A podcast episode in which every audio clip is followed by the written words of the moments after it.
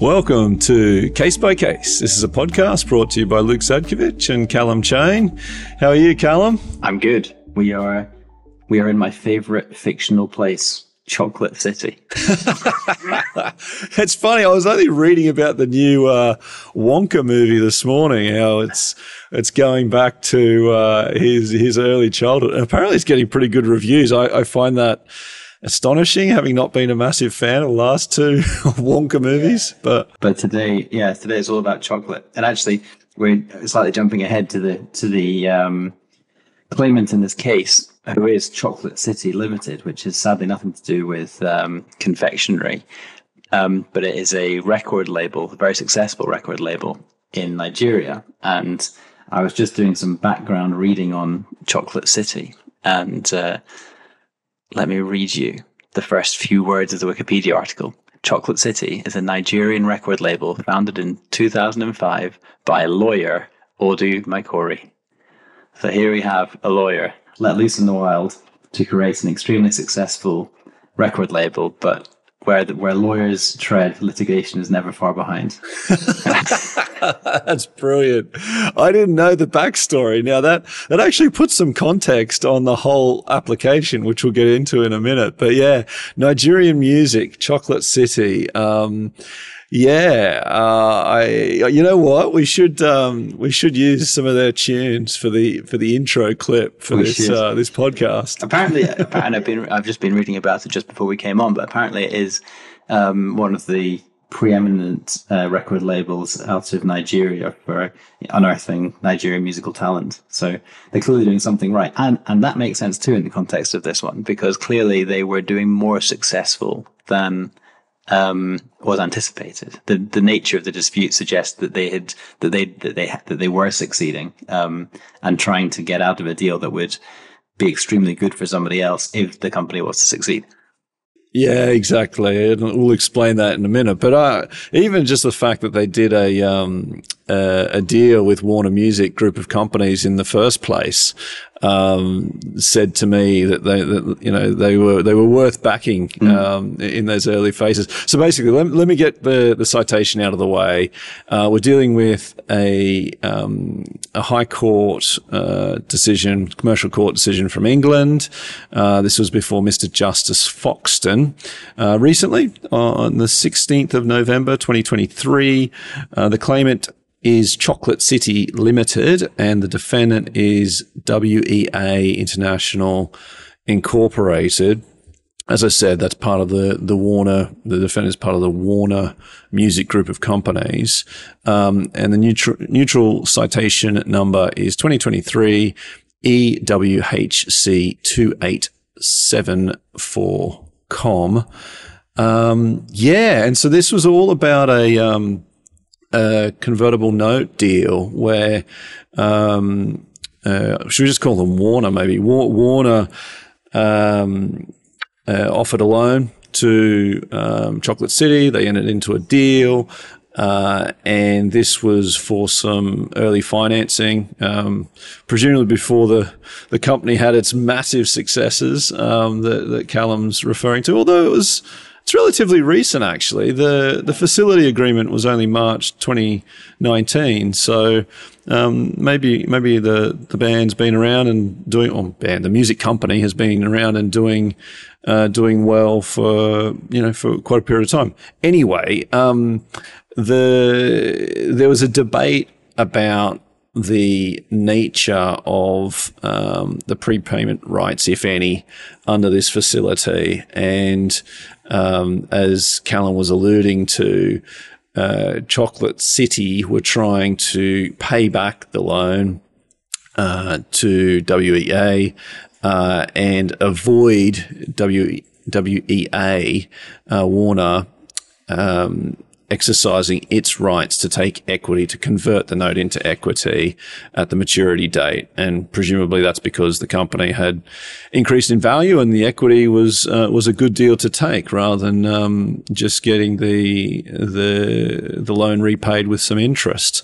So that's kind of the platform. It's a, it's a contract construction case. We're looking at, um, facility agreement primarily, and with some associated documents as well, which we'll get into. Yeah, it's a as you say, it looked like this this um, financial structure where effectively Warner ha- Warner had uh, the last six months of the of the um, the the six months up to the maturity date of the loan um, in which to exercise the option to take the equity and Chocolate City were effectively saying, no, we're going to pay you out before we hit that six month period. So it's too late. If you want the equity, I'm sorry, it's too bad. We've already paid you out. Loan is done. Um, and it was a nice confined question of arbitration. And I suppose an, an, interesting procedural point on this is that each side was arguing for a summary judgment. So both sides were saying, you, you know, we can we can dispose of this case summarily.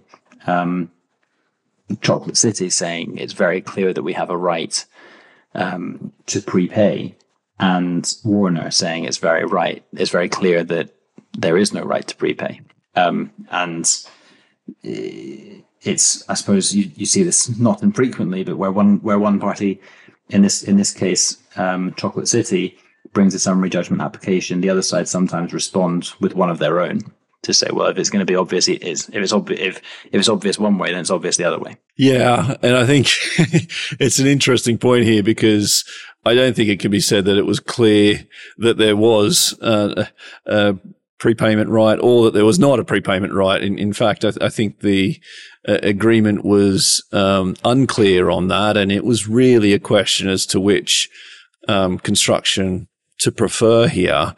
Um, yeah in a way, I've got to say, I thought, you know, from the intro of this decision, and not because of how it's written, but because of the nature of the deal, that it didn't seem to make much commercial sense to me. And this was before we get into talking about you know the term sheet and the the uh, the LOI, the early documents that preceded the facility agreement, which I think make it even clearer what the nature of the commercial deal was here. But it it, it always uh, from from my experience of these things, unless it's really clearly put in that there's a prepayment right, um, one of the main benefits that a lender's getting in these convertible term loan deals is the ability to convert it into equity. And if Chocolate City could just prepay whenever they wanted, uh, then that would fall away. Now, if that was expressly written into the to the deal, fine, okay, that that would be part of it, but um, I'm giving the game away on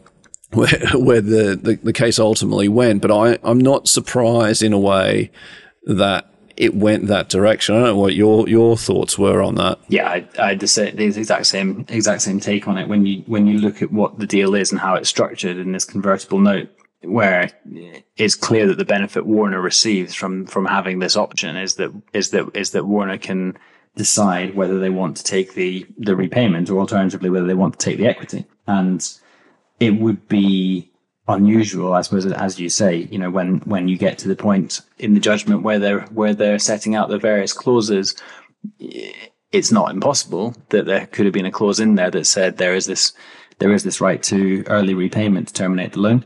Um, but just looking at the commercial or or the I guess my presumed in, um, understand or my, my presumption of the com- of the commercial intention, I wasn't expecting to see a prepayment right that would get Chocolate City out of offering the equity. Yeah, but it's interesting. Like one of the points right at the end made there by by the claimant was that there was no obligation for the borrower to actually draw down on the loan, hmm. um, which you know, which leaves it in this case. Well, what would then happen on the maturity date?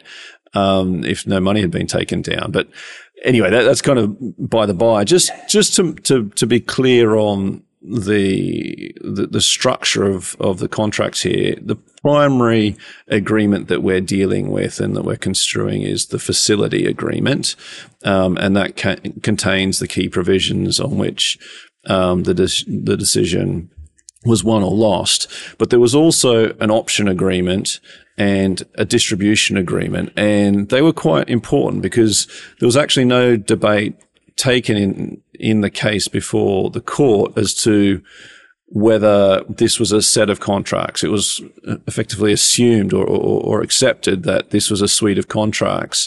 So whilst the court focused on the facility agreement and, and Mr. Justice Foxton came to a view on um, the position under the facility agreement in isolation, he did also go on to look at the option agreement and the distribution agreement and say, well, when you look at those further documents as well, it supports um, my original interpretation on what the facility agreement does. And I thought that was quite an interesting way of setting up the analysis. Yeah, and there there were some interesting legal principles here. Um, the yeah, I'm just trying to find. I, have marked, marked down the um, the point that you were discussing there, um, where effectively he said, the, uh, Mr. Justice Foxton said, "Yeah, we can, we can, we can look at." Um, we we can look at these background um, agreements and and understand the factual background. Yeah, the case the case he refers to here is Prenn Simmonds, uh, which is a Lord Wilber, Wilber, Wilberforce judgment. Um, and the quote that I was looking for is evidence should be restricted to evidence of the factual background known to the parties at or before the date of the contract, including evidence of the genesis and objectively the aim of the transaction. And that's and that's where um, you know, the uh, Mr. Justice Foxton looks at the um, the the, the non-binding letter of intent um, and looks at and looks at some of the other documents from from the pre-contractual period and says these support what I was already going to say anyway. Effectively, he's, he's he he doesn't need to rely on them to make his to make his decision because in his view the the the, the contracts themselves are clear enough. I say contracts because it was actually a suite of contracts here. Um, but he, he, he, he does stress that that evidence can be taken into account. It's just limited in the way that it can be used.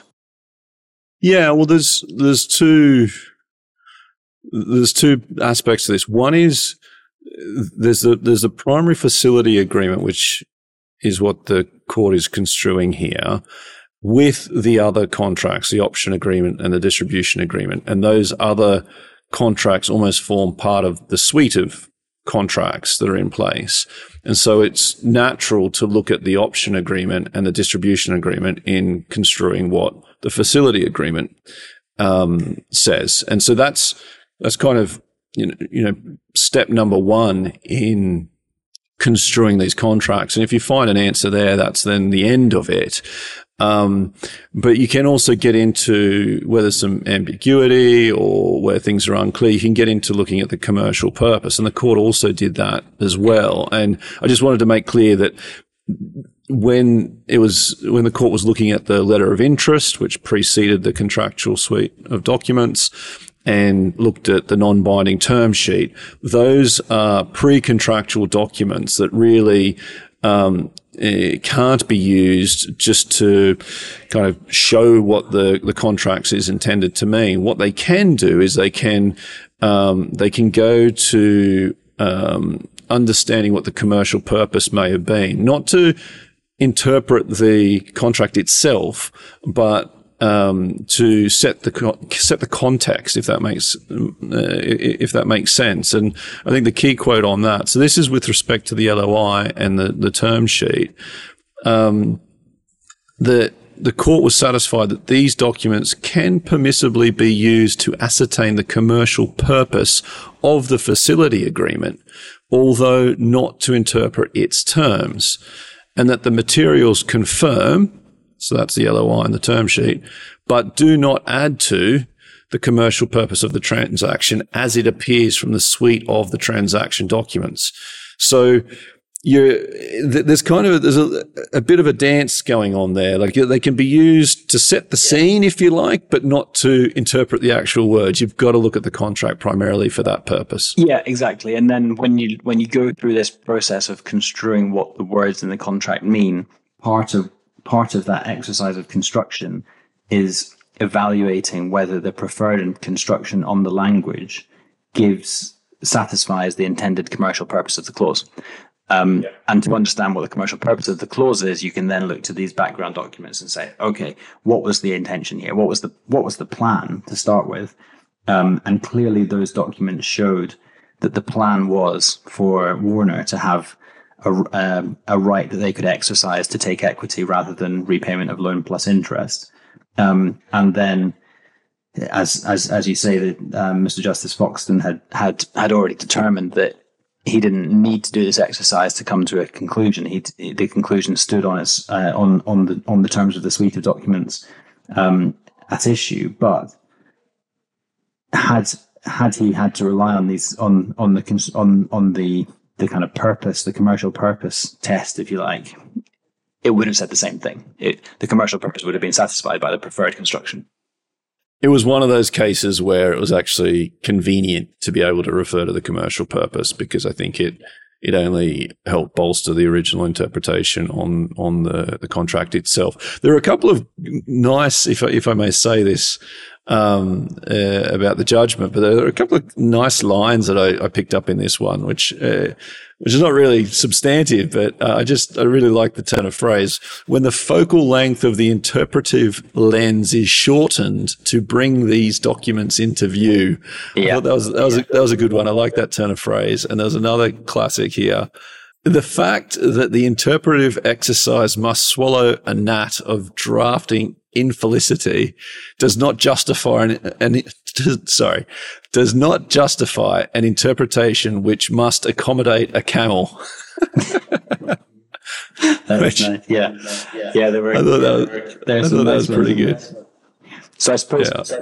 it, having got this far, and we have we have uh, trashed the commercial intention, um, or we've we've we've made clear that both of our views on reading this were that the, clearly the commercial intention um, must have been that there was this equity option.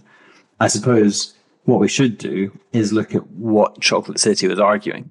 Um, yeah, because, yeah. because what were they clinging to? Exactly, you know, what, what, what, was it in the contracts that gave them a bit of an argument? Because the, the judge did say that he he found, and you know, courts often say this. Let's let's let's be honest. But for for counsel for the claimant, submissions described them as impressive, and I, I didn't get a sense that um, it wasn't worth a run. Uh, actually, mm. I, I, thought that I thought the court thought there was something to these arguments. It didn't didn't carry the day, but there was there was something in here to argue. Yeah, exactly. And and as you'd expect, it's on the it turns on the language of the clause. Uh, in particular, there was this clause eight, which was titled prepayment and cancellation, um, and clause clause eight point three, um, which had a subheading restrictions, said any notice of cancellation or prepayment given by any party under this clause 8 shall be irrevocable and unless a contrary indication appears in this agreement shall specify the date or dates upon which the relevant cancellation or prepayment is to be made and the amount of that cancellation or prepayment.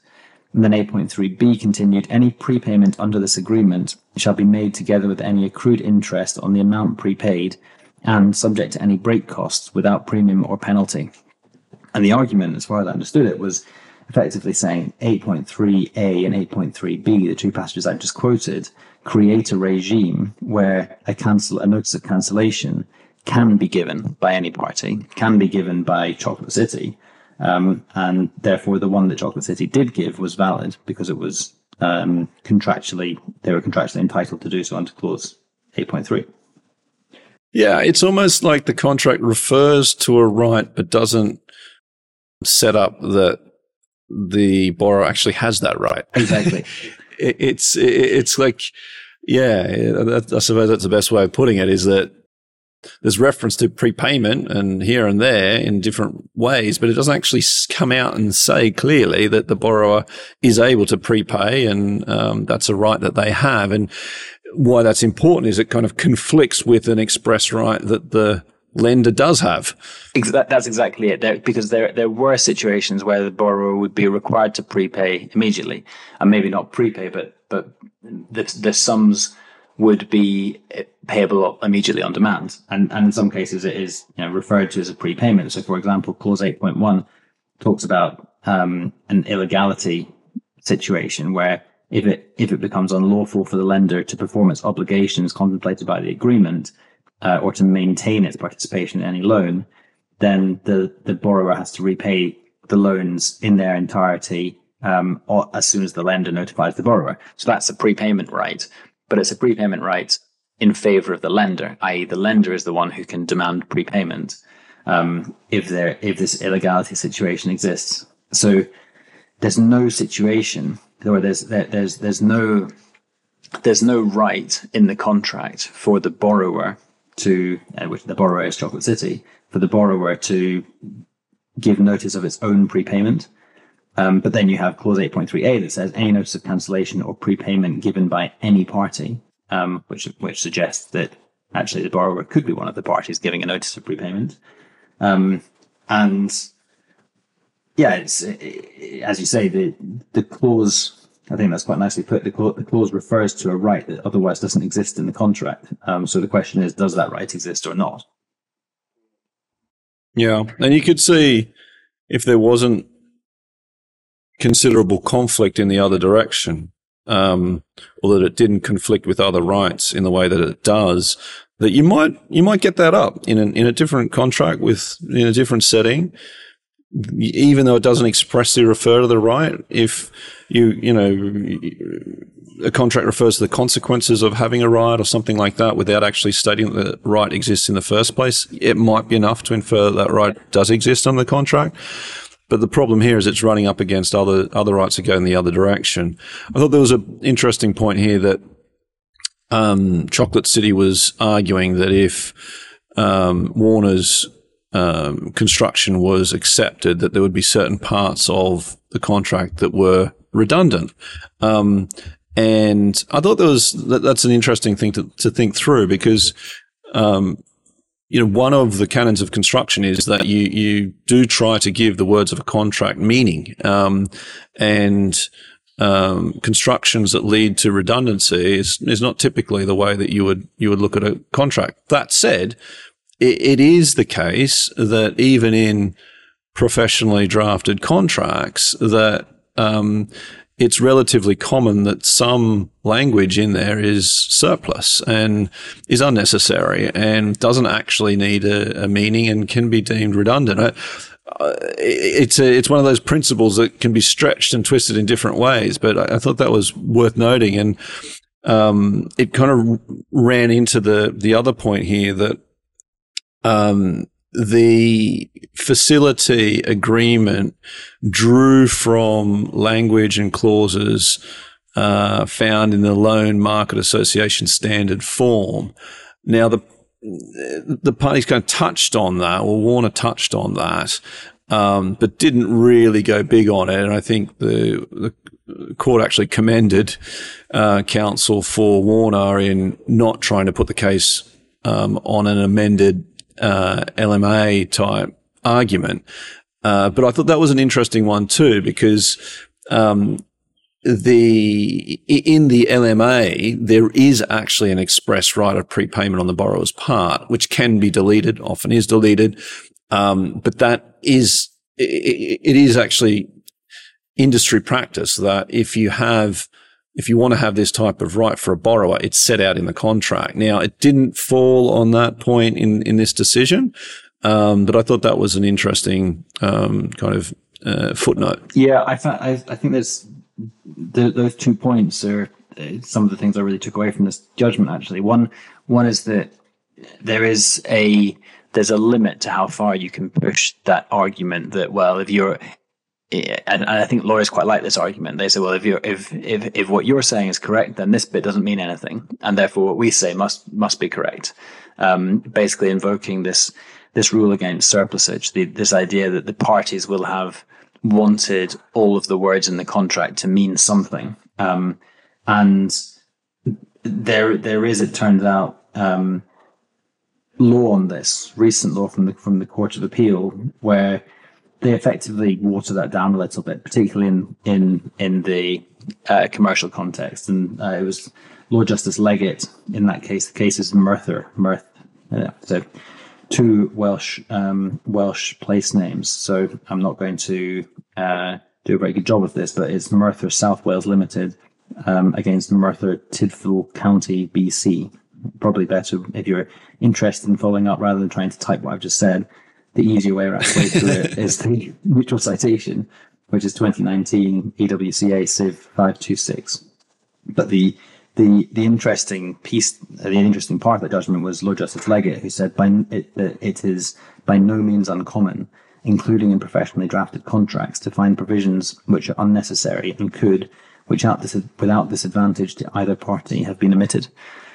So it just it it it just tempers the reliance on that on that argument, um, and I think that's quite an important point for practitioners because I know how much we all love to use that surplusage argument to to um, convince everybody that our our reading of a construction is is the correct one.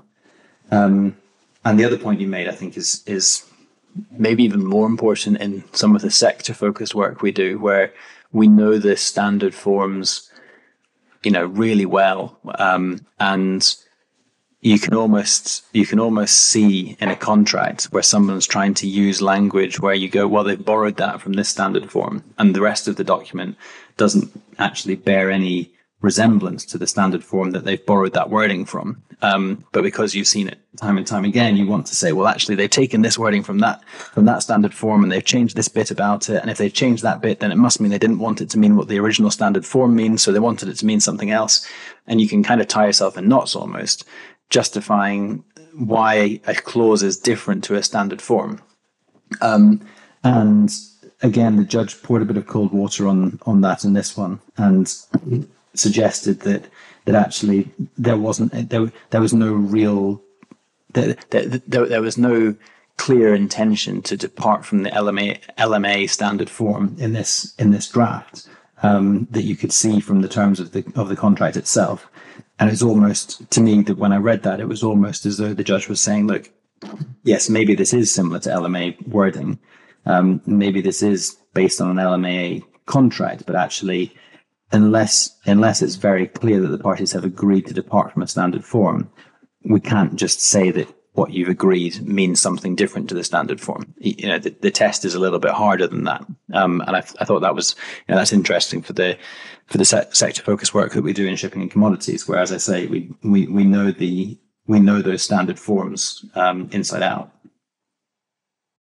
Yeah, I think it's a really good point, and it's worth looking at. Um, I, I, think it's easy to overstate um, why, why a particular term may depart from a standard form and try and read into that some intention or what have you. But actually, that's not the way to interpret contracts. The, the, the way to interpret contracts is to look at what ended up in them, what was signed off, what was agreed upon um, expressly start from there. If you get your answer from there, that's pretty much going to be what it is. Um, yes, there's there's ways to kind of expand that and have more of a purposive approach. I think the way I look at it is um, it's almost like a proportional inverse approach um, in that the more ambiguity there is in in the draft, um, the the more you can look at some of these other extraneous factors. But eh, you know whether it's a standard form or it's pre-contractual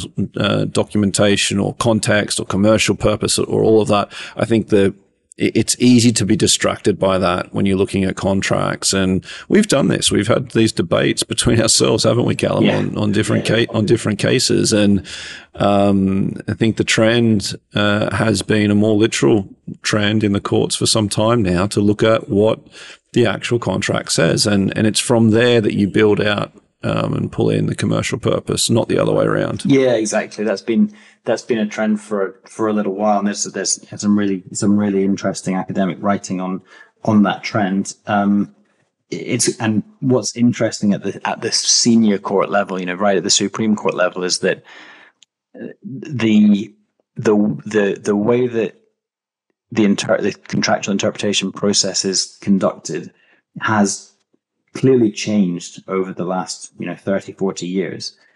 Um, but it's never it's never changed in the way where they've overruled the previous decisions. They've, they've never said they actually looked at that one the wrong way. It's always been a case of you know they've they were that decision is right this decision is right they're, they're all right all the way through. None of them have been overruled or um, or, or really contested or, or even that heavily criticized um, but the, there is this sea change in, in going away from from a from a really a much a much more commercial approach, if you like, um, in inverted commas, I say commercial, and instead looking at what the looking at what the language says. but I think well, that, that, that's right, Calum. And you know, here on, on, the point you've just been making about the standard form and uh, deviation from the standard form, you've got the 1959 case there in Louis Dreyfus and um, Parnaso uh, with um, uh, where you had a standard form of words that were very familiar to the commercial men, people, um, and contained in a printed form in general use or what have you. And in that case, the standard form did have quite a significant role to play in understanding what that contract meant. There, that's the other end of the spectrum, right? And where where you're talking about a contract that pulls in some clauses here and there from a standard form, puts its own clauses in, changes the clauses, and all of that, then um, that's at the other end of the spectrum. So, you know, it's not to say that Louis Dreyfus in 1959 was wrong. It's just that that's um, distinguished in, in, this case here.